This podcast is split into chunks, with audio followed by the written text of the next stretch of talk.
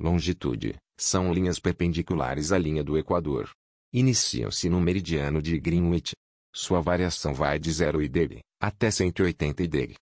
Sua contagem varia de menos cento e oitenta graus, a oeste até cento e oitenta graus, leste. Projeções cartográficas são usadas para representar a forma da Terra de maneira bidimensional. Ou seja, os pontos do planeta são representados em uma superfície plana. A projeção azimutal é feita por meio de um plano tangente aos planos da área da Terra. Meridianos, paralelos e retas são representados por círculos concêntricos. Quanto mais distante do centro do plano estiver o ponto representado, maior distorções existirão entre o ponto real e sua representação no mapa.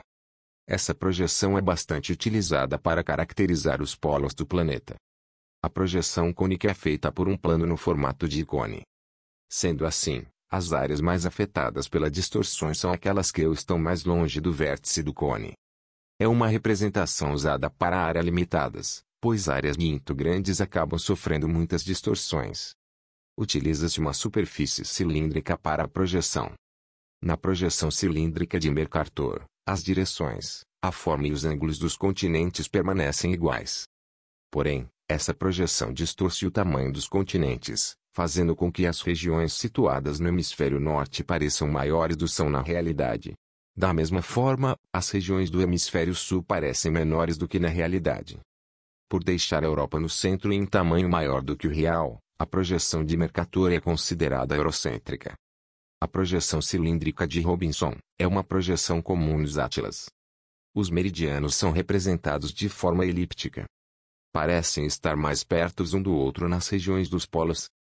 Na projeção cilíndrica de Peters, a medida das áreas é mantida e corresponde à realidade. Porém, os ângulos, formas e direções dos países são distorcidos. Bastante utilizada na representação de áreas regionais ou limitadas. Chegamos ao final desse episódio.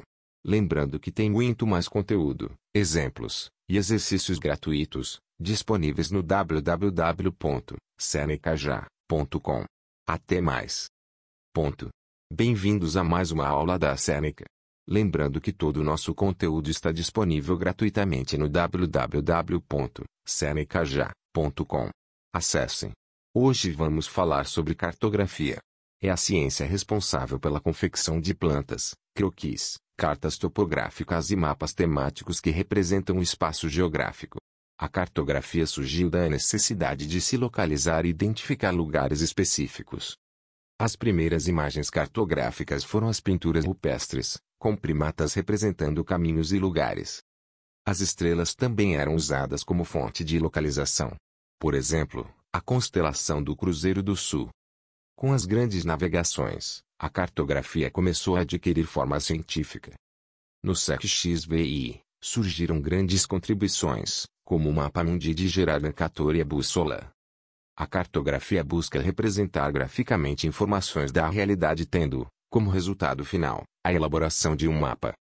Podem representar a geografia física do local, mas também a densidade populacional de uma região, a divisão de estados e países, entre outros. Mesmo a Terra não sendo plana, as representações da cartografia mais comuns são feitas de maneira bidimensional. Geóide é a representação geométrica de uma esfera achatada em seus extremos. A Terra é um geóide. Ela não é uma esfera perfeita, apresenta deformações devido à força da gravidade. O planeta é dividido em linhas imaginárias, que nos ajudam a definir a localização dos pontos. Latitude, são linhas paralelas à linha do Equador. Variam de zero grau até noventa graus.